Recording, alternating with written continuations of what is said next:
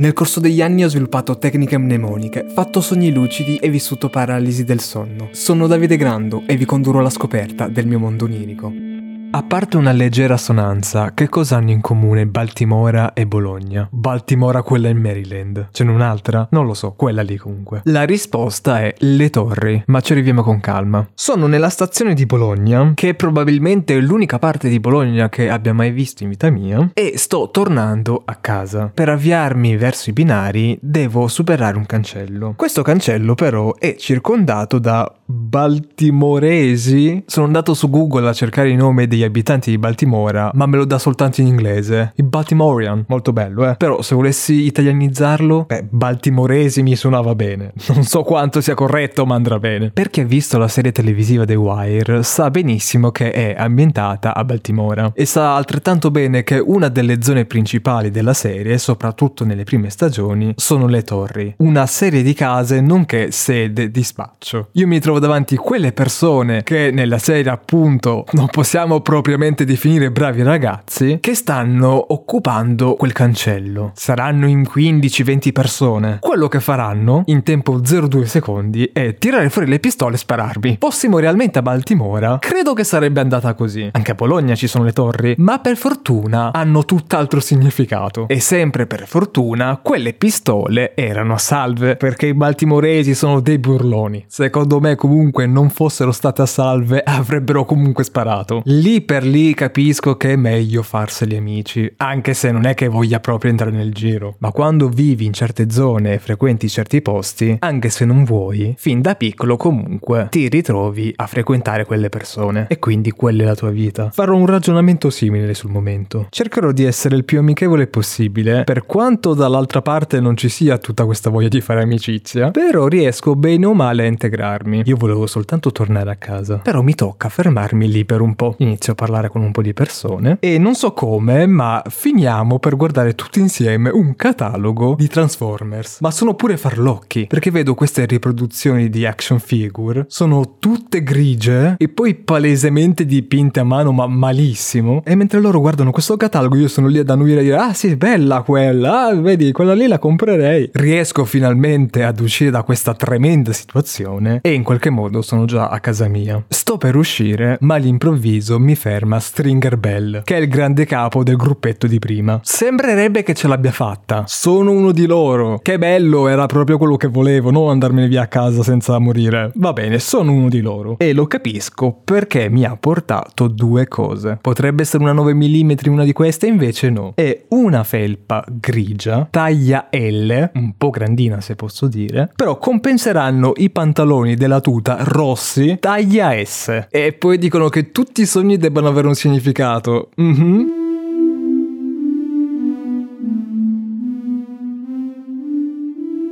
È sera e sono con Denise. Io sto volando perché ehi posso e non vedo perché non dovrei farlo e stiamo andando ad un evento molto importante. Siamo a Torino, ma sembrerebbe un evento tipo Sanremo, quindi siamo anche un attimo lontani, ma poi non è Sanremo, non so bene cosa sia, però è qualcosa di quell'importanza. Perché dovremmo andarci? E chi lo sa. Quel che so invece è che a un certo punto per strada vedo Roberta, che è con il suo ragazzo. La fermo, ci mettiamo a parlare, ah come stai, come va, come non va, e finiamo a parlare di lavoro. Mi dice che sono dieci anni che non riesce ad andare in vacanza. In tutto questo sta guardando il ragazzo, quindi secondo me un po' di crisi c'è. Io il ragazzo non lo conosco, però lì sul momento sembrava di sì. Sembriamo quasi amiconi. Di tacche sulle spalle battute, non so perché me lo sia sognato così, ma quello che risponderò a Roberta è che la capisco benissimo. Lei è sempre lì a registrare robe e non ha mai tempo per sé. E io non sono da meno, infatti le faccio vedere la valigetta con cui vado in giro. Era tipo una 24 ore di pelle nera, però non era la classica forma rettangolare, era molto più bombata, tendente ad essere più un cubo, e quando la apro c'è questo all-in-one tra un computer e uno studio di registrazione. C'è uno schermo, c'è una tastiera, c'è un mixer, un microfono, e la valigetta non era tanto grande, sarà stata un 40x40, ma neanche. E adesso sono sicuro che qualche azienda mi ruberà l'idea. Come sempre, se proprio dovete rubare l'idea di un mio sogno, almeno facciamo 50-50 datele il mio nome. Studio di registrazione portatile Grando. Senti come suona bene. I diritti, qualcosa? No, mi sa che anche questa volta mi fregheranno le idee e basta.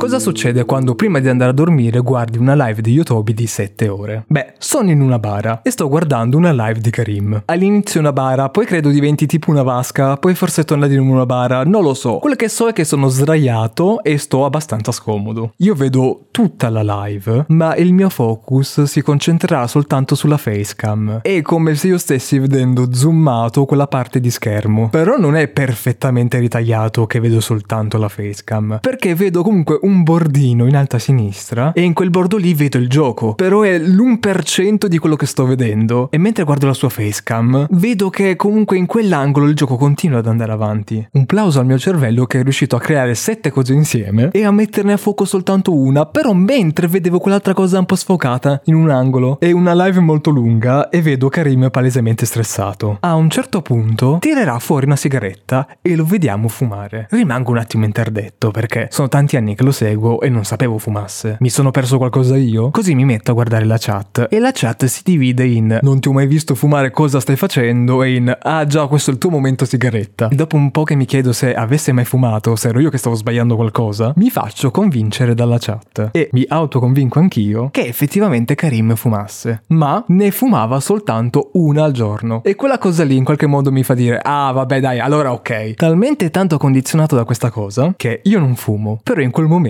mi ritrovo anch'io con una sigaretta in mano. Nella mia bara, perché è sempre un dettaglio che lì non ce ne dimentichiamo. Questa sigaretta che ho in mano dopo un po' però si spegnerà. A me non me frega niente di fumare, quindi ottimo così. Verrò interrotto però da un bambino, perché questa bara non era a casa mia, non era neanche in un cimitero, era in un luogo, un luogo di un evento. E mentre seguo questo bambino stiamo parlando e mi chiede del cioccolato. Va bene bambino, ne avevo giusto una barretta in tasca. Tiro fuori questa barretta di cioccolato che già aperta e dentro non c'era solo quel cioccolato che era sull'etichetta, ma erano due tipi. Uno palesemente era un oro choc e l'altro era una barretta con riso soffiato. Io do al bambino l'oro choc, ma poi lui mi dice no guarda io volevo quella lì con riso soffiato in realtà e allora gli allungo anche quella. Tra un pezzo di cioccolato e l'altro mi dà un'informazione molto importante. Perché mi dice guarda che quelli di prima non erano baltimoresi, ma erano del Ghana. Grazie bimbo onirico che mi correggi i sogni fatti mezz'ora prima. Lo guardo un po' come per dire tu sai troppo, però poi vengo distratto da quello che mi circonda, perché realizzo che sono in un evento di content creator, per lo più youtuber. Sono con il telefono in mano e vedo che sul mio canale di shorts ne ho caricato uno tempo prima con Favij e i Pantellas. Era una collaborazione che avevamo fatto, ma io non ricordo assolutamente nulla di quel video e anziché cliccare play, vado a cercare Favij e i Pantellas in modo da ricreare da zero quel video lì per poi riuscire a ricordarmi cosa succedesse. La scena più o meno è questa. Ci sono i Pantellas seduti su una sedia e Lorenzo che gli salta addosso. Non mi faccio troppe domande, non capirò mai ovviamente qual era il contenuto di quel video lì, ma qui abbiamo bisogno di quella figura che a corte annunciava gli ospiti. Ci immaginiamo questa persona vestita in modo ormai discutibile, un lungo tappeto rosso, lui che annuncia gli ospiti e le trombe che squillano. Perché dopo che io ho visto tutti i loro film, la loro serie, li seguo abbastanza su YouTube, ammetto di essermi perso qualcosa dalla lore, ma ho dovuto iniziare a seguirli su TikTok pur di sognarli e li vedo, finalmente. Sono loro, i me contro te. Anni ci ho messo. Una soddisfazione finalmente. Perché su TikTok i me contro te non dico che rompono il personaggio, però quell'accenno quella punta, un pelo di Sofia e Luigi, li vediamo. Quella punta lì non è abbastanza per farmi scoprire i veri Luigi e Sofia. Perché anche nei miei sogni, i me contro te sono i me contro te. Infatti stiamo facendo, non voglio chiamarla challenge, era un gioco stupido. Io sono seduto a terra e Sofia ha una di quelle palline rimbalzine degli anni 90 e il gioco era lei la lanciava a terra e io con gli occhi chiusi dovevo prenderla al volo. La lancia, tiro una manata, colpisco la pallina che rimbalza dall'altra parte della stanza, si fa tipo 10 metri, torno indietro e la prendo al volo. Quando riapro gli occhi, sono super gasato di questa cosa qua, perché anche se non ho visto che si è fatto mezza stanza, comunque il sogno è mio e quindi lo so. In quel momento Sofia mi guarda un po' male e mi dice "Forse non dovremmo più farlo perché stavi per uccidere quel bambino nell'angolo, quindi occhio dove la lanciamo".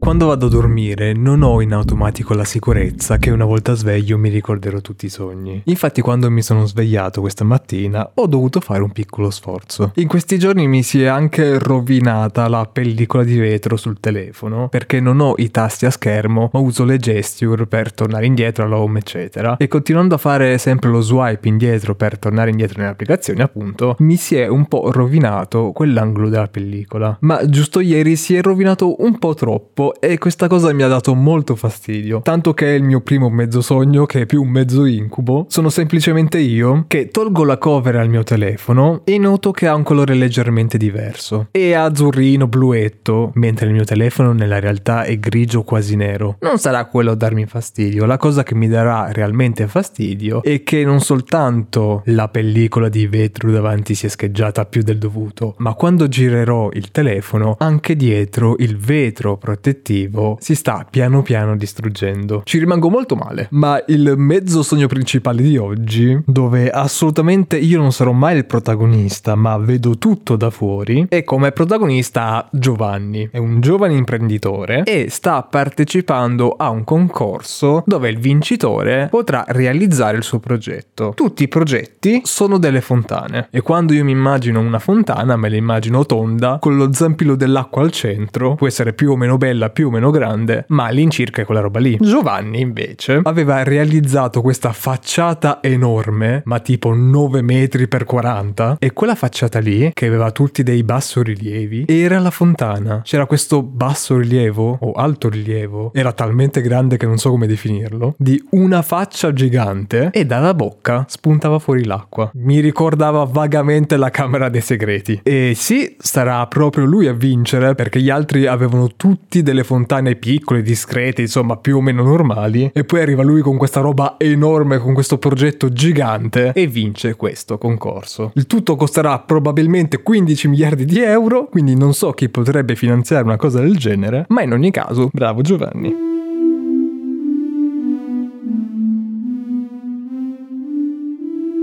Sono a casa e sono davanti al computer. Sto montando della roba audio, grande costante della mia vita direi. A un certo punto però sento che l'audio ha qualcosa che non va. Ho un mixer a casa e una volta mi è capitato che questo mixer prendesse delle interferenze. Anche se non avevo nulla in riproduzione, in sottofondo sentivo una musica. Tra l'altro la sentivo soltanto da una cuffietta, era molto strano come cosa. E dalle casse non si sentiva. Probabilmente le cuffie facevano da antenna e prendeva qualche interferenza, non lo so la sentivo a un volume bassissimo ed era molto inquietante. Poi riavviando il computer in realtà si è sistemato. Però lì sul momento ho detto ok, hacker russi qua hanno preso il controllo del mio computer solo per mettermi musichette. Ecco, nei miei sogni invece è andato in modo leggermente diverso. Perché sento che c'è qualcosa in sottofondo, abbasserò tutti i fader di tutti i canali, così sono sicuro al 100% che non sono io a riprodurre nulla, ma continuo comunque a sentire qualcosa. Mi concentro, mi metto le mani che schiacciano le cuffie sulle orecchie e capisco che la voce che sento è la mia. Sono io che sto cantando a Serehe, giusto per dare un tocco vintage al tutto. Potrei farmi tante domande, ma avrei paura delle risposte, anche nel mio mondo onirico, quindi spengo il computer e vado in cucina. È ora di cena, dovrei cucinare, ma come sempre è pieno di gente. Mi piacerebbe tanto stare nella mia cucina, preparare la mia cena senza che nessuno mi disturbi, e invece c'è Filomena, che sembrerebbe non avere una casa, quindi è venuta da me per farsi un piatto di pasta. Oh, qualcuno che mi cucina, che bello. E invece no, se lo farà soltanto per lei. Mi occuperà tutti i fornelli e io perdo mezz'ora perché devo aspettare lei che finisca e poi finalmente posso cucinare anch'io. Perché Filomena mi viene a scroccare la cucina e manco una porzione in più fai. Tra una cosa e l'altra continua a esserci un sacco di gente ancora, continuano a disturbarmi. Io finirò per cucinare che ormai è tardissimo. Piccolo skip temporale, il mio piatto di pasta riesco a farlo, mezza finisce sul divano, mi mangio quella che riesco quella che non è finita nei meandri di casa mia, sembrerebbe tutto tranquillo, ma è troppo tranquillo. Tanto che per chiudere la giornata arriverà Silvio che decide che anche lui vuole stare da me. Ma basta, una casa, compratevela. Lo caccia a forza e voglio mangiare in pace? Già guarda la pasta è caduta mezza, che devo fare? Prendo quella pasta che è caduta e gli inizio a tirare dietro. Lo inseguo per tutto il pianerottolo con questo piatto di pasta che ormai è pieno di polvere, di robe, è caduto tutto per arrivare schifo, ma cos'è? Prendo gliela lancio dietro e lui ride. Non ridere, vai via, voglio mangiare in pace, da solo.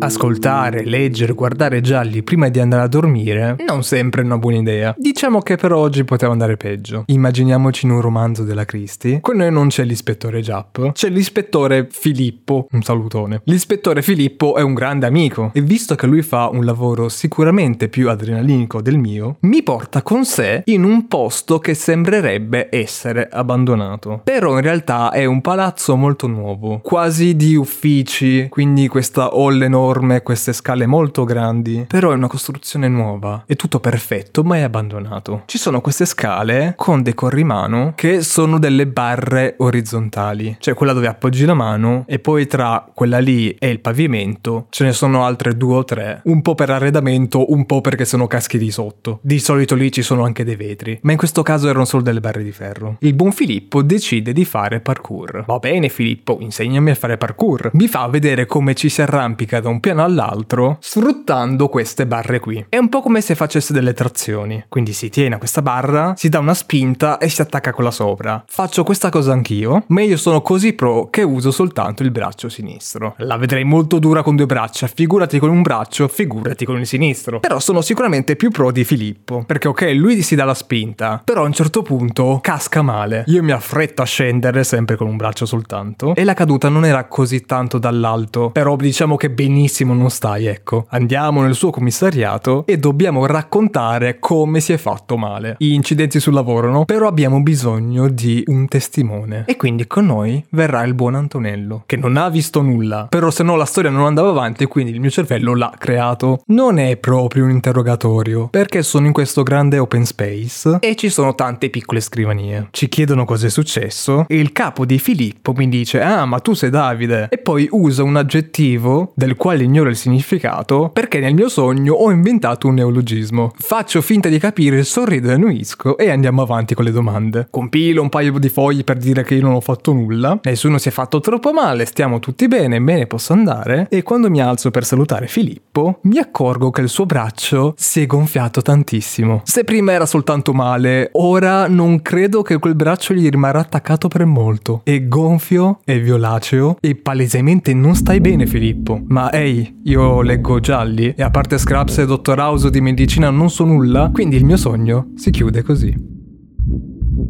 miglior roguelike di tutti i tempi, probabilmente uno dei migliori giochi di sempre, ma come sarebbe The Binding of Isaac se fosse in prima persona? Sarebbe quasi limitativo, soprattutto se fosse soltanto un gioco. Viverlo in qualche modo di persona è un'esperienza. Sono nel fantastico mondo di Isaac e con fantastico capiamo un attimo e ho finito di fare un piano. Non è soltanto in prima persona, ma è anche in coop. Infatti con me c'è altra gente. Per fortuna non vedremo nemici, abbiamo appena finito di fare questo piano qui e decidiamo di cercare le stanze segrete. In qualche modo vedo l'HUD del gioco, io gioco con la tastiera, quindi sono abituato a premere tab e a vedere la mappa, e la guardo per riuscire a capire dove potrebbero essere queste stanze segrete. Tutta la grafica bella, colorata, la musichetta. Ecco, togliamo la musica, togliamo tutte le lucine colorate, ciò che rimane è un ambiente lugubre, suoni di sottofondo che neanche nell'inferno di Dante, e per trovare una stanza segreta segreta, normalmente metti una bomba vicino ad un muro, esplode ed entri nella stanza sei lì. Il che vuol dire che in prima persona dobbiamo piazzare una bomba, detonare una parete e ciò che vediamo è questa stanza enorme, vuota, buia, il fumo si dirada, vediamo un po' meglio, ma non abbiamo il coraggio di entrare. Sono due le stanze segrete per ogni piano. Cercheremo anche la seconda, stessa scena, esplode una parete e davanti a noi il vuoto, il nulla, tutto nero. Se mai un giorno uscirà una versione VR in prima persona, coop, senza musica, cosa da non sottovalutare senza musica, con queste vibe un po' più horror, bella l'atmosfera, però al limite dell'incubo.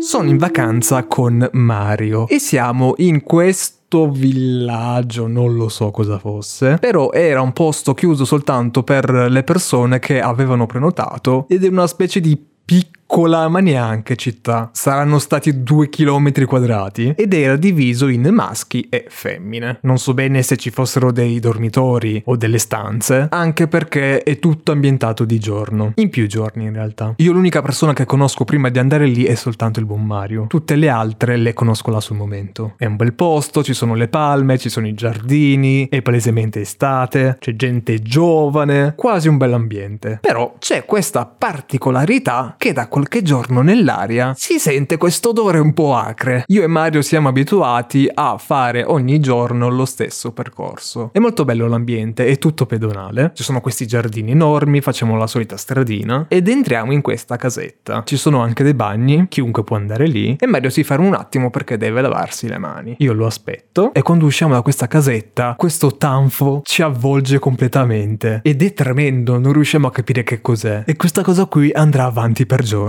Ogni tanto nell'aria si sente questa puzza che non sappiamo cosa sia finché un giorno passiamo sempre per quella stradina e vediamo una capra. Vediamo anche un gruppo di ragazze che abbiamo conosciuto lì e capiamo che era un loro scherzone fin dall'inizio. Avevano seminato della cacca di quella capra in giro per questo posto. Però nessuno se n'era accorto perché quella cacca di capra erano delle piccole palline verdi e non, è, cioè, non era visivamente cacca. Sembravano delle bacche un po' più grandi. E alla fine di questo viaggio svelano la loro burla. Per loro grasse risate, per noi, che tutto il tempo abbiamo sentito sta puzza, un pochino meno.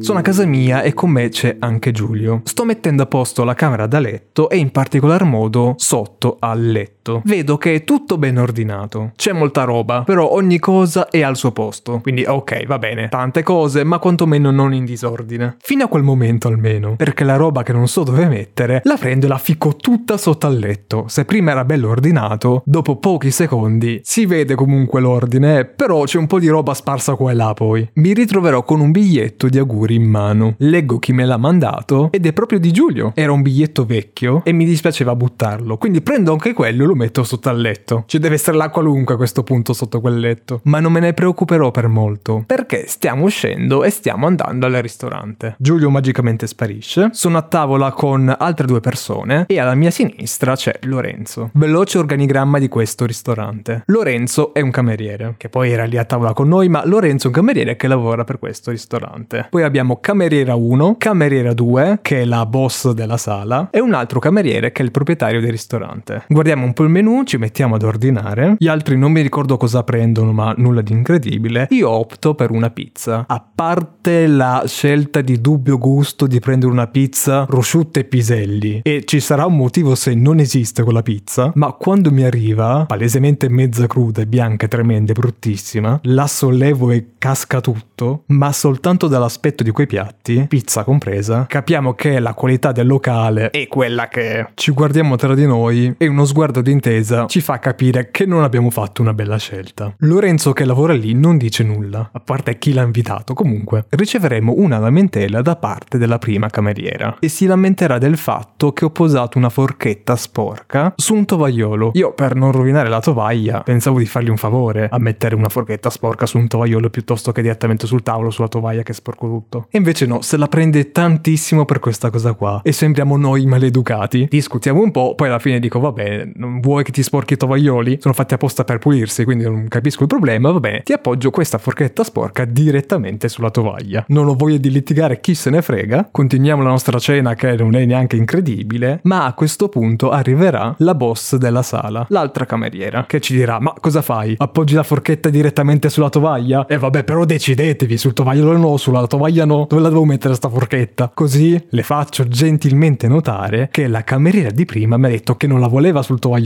quindi anche se mi sembrava più stupido l'ho messo sulla tovaglia. Lei mi dice ah sì ok, un po' poco convinta e se ne va. A fine serata era chiaro a tutti, commensali e staff, che non eravamo in buoni rapporti. Nell'aria c'era quell'elettricità classica di ho appena finito di litigare ma sono ancora nel tuo locale. Quindi arriverà il proprietario, che ci chiede un po' com'è andata, sapendo già la risposta. E mentre parliamo con lui, gli altri camerieri sparecchiano tutto. Non ricordo benissimo il contenuto di quella conversazione, anche perché verrò distratto da una macchia a forma di forchetta su quella tovaglia.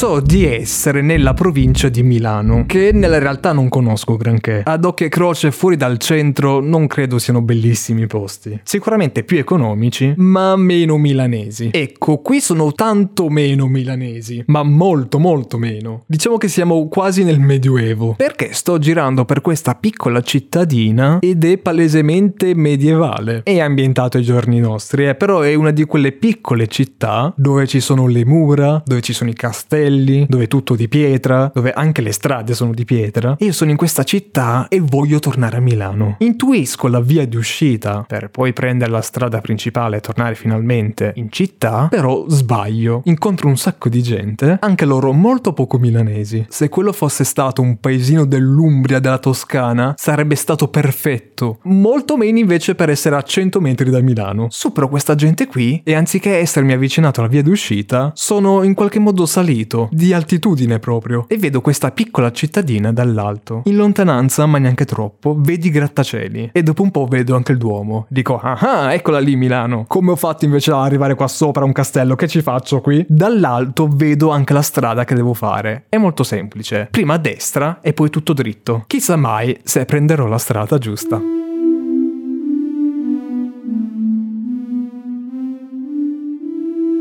Questo sogno l'ho fatto prima di svegliarmi, il che giustifica il fatto che fossi in bagno. E dal bagno c'è la finestra aperta e vedo un vicino di casa. In realtà è del palazzo di fronte, però da casa sua si vede il cortile di casa mia. Però lui non ci può accedere, lo vede soltanto al massimo. E questo signore sta parlando con una vicina di casa mia. Mi incuriosisce un attimo la loro conversazione. Io non dico che mi metta ad origliare, però sono lì, sento tutto. Per non farmi vedere in bagno che sembra brutto, decido di chiudere la finestra. E magicamente sulla parete del mio bagno si materializza uno schermo. Questo schermo mi faceva vedere ciò che stava riprendendo una telecamera di sicurezza che casualmente puntava su questo signore del palazzo di fronte. E con puntava intendo dire che manco le telecamere allo stadio hanno quello zoom e quella definizione lì. In 8K lo vedevo questo signore e sentivo anche l'audio. La tecnologia fa passi da giganti. Capisco che questo signore voleva fare un salto nella nostra piscina. Ci penso un attimo e noi non abbiamo una piscina in cortile. Bellissimo, eh, ma non ce l'abbiamo. E qui l'inquadratura si sposta. C'è questo insert, questo video di 10 secondi che mi fa una panoramica della piscina che ho in cortile. Manco negli hotel a 5 stelle, era bellissima. Allora decido di vederla dal vivo, apro un'altra finestra e quando guardo giù sono in cima a un grattacielo, ma nonostante questo riesco comunque a vedere le persone che ci sono di sotto. E tra questi ci sono anche i maneskin ho preso involontariamente il vizio di selezionare i sogni che mi devo ricordare e quindi a un certo punto nella notte faccio una cernita di quelli da ricordare e quelli che non ritengo validi. Purtroppo non sono totalmente lucido in quel momento perché sto bene o male dormendo o comunque ci provo e se decido di non ricordarmi un sogno il 99% di quel sogno lì non lo ricorderò perché appunto non l'ho ritenuto all'altezza. Ma è un problema questa cosa qua perché sto iniziando a scartare sogni sogni che in realtà secondo me sarebbero validi. E purtroppo ricordo ben poco di uno di questi sogni. Mi ricordo soltanto che era notte e tutto ciò che ho appuntato è guerra magica. Io ora voglio sapere cos'era quel sogno lì. Non è possibile che abbia puntato soltanto guerra magica. Sembrava incredibile e invece lì sul momento ho detto no, questo non è niente di che, non me lo ricordo che facciamo prima. In compenso mi sono ricordato di essere stato a casa di Matteo, stavo andando a casa sua sua, si era appena trasferito, casa nuova, quindi decido di fargli visita. Quando entro a casa sua è identica, precisa, uno a uno alla sua vecchia casa. Quindi sì, ha cambiato casa, ma è identica, ma uguale precisa anche i mobili, tutto all'altra. Sono nel suo salotto, sono sul divano, stiamo parlando e noto sul suo tappeto che c'è qualcosa. Lo fisso per un attimo e capisco che è un pezzo di serratura. Lo raccolgo ed è confezionato. Poi lo guardo meglio e capisco che la confezione è già stata aperta. E vedo che la serratura all'interno di questo pacchetto oggetto è vecchia, quindi capisco che è una vecchia serratura che è stata sostituita con quella nuova che c'era in questo pacchetto qui. Chiedo a Matteo che cosa fosse e mi conferma che ha cambiato la serratura del bagno, perché in questa casa nuova era rotta. Tutto molto bello, eh? Però la guerra magica, quanto era più bello rispetto all'home tour della casa di Matteo.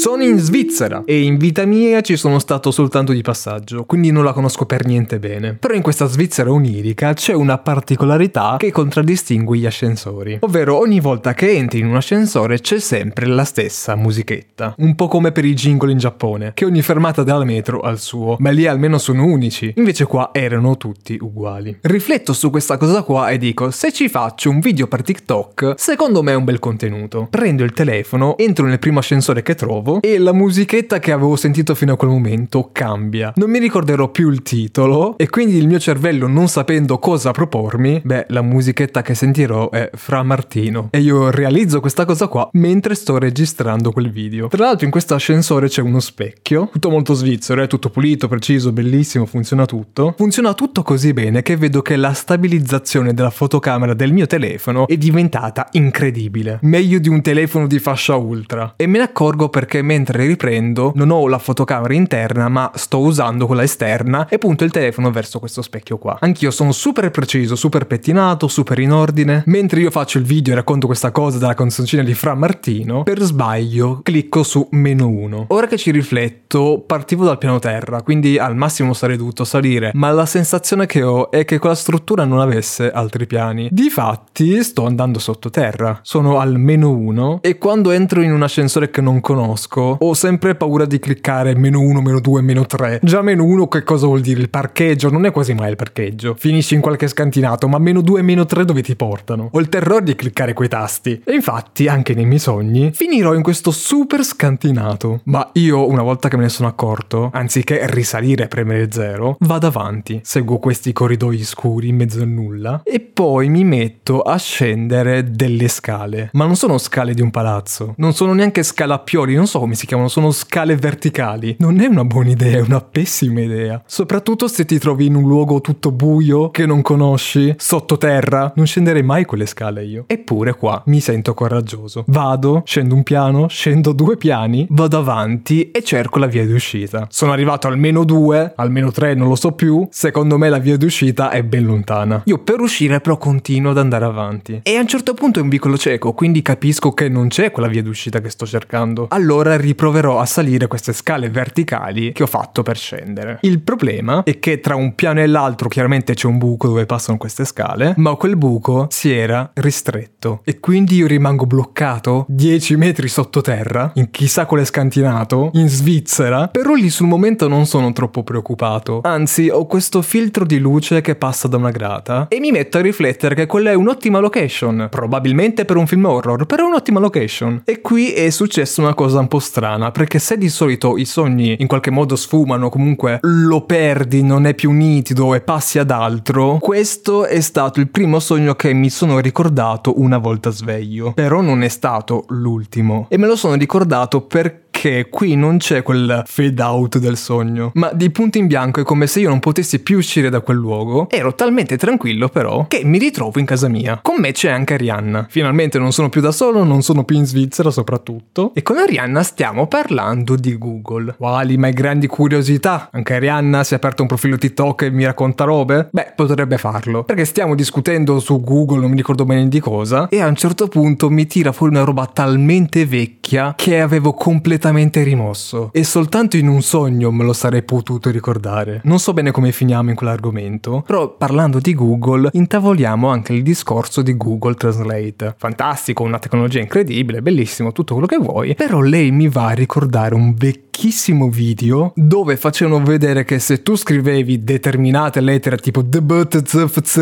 in tedesco e facevi play nell'audio di Google Traduttore, sembrava che facesse beatbox. Arianna, che cosa ti dovrei rispondere?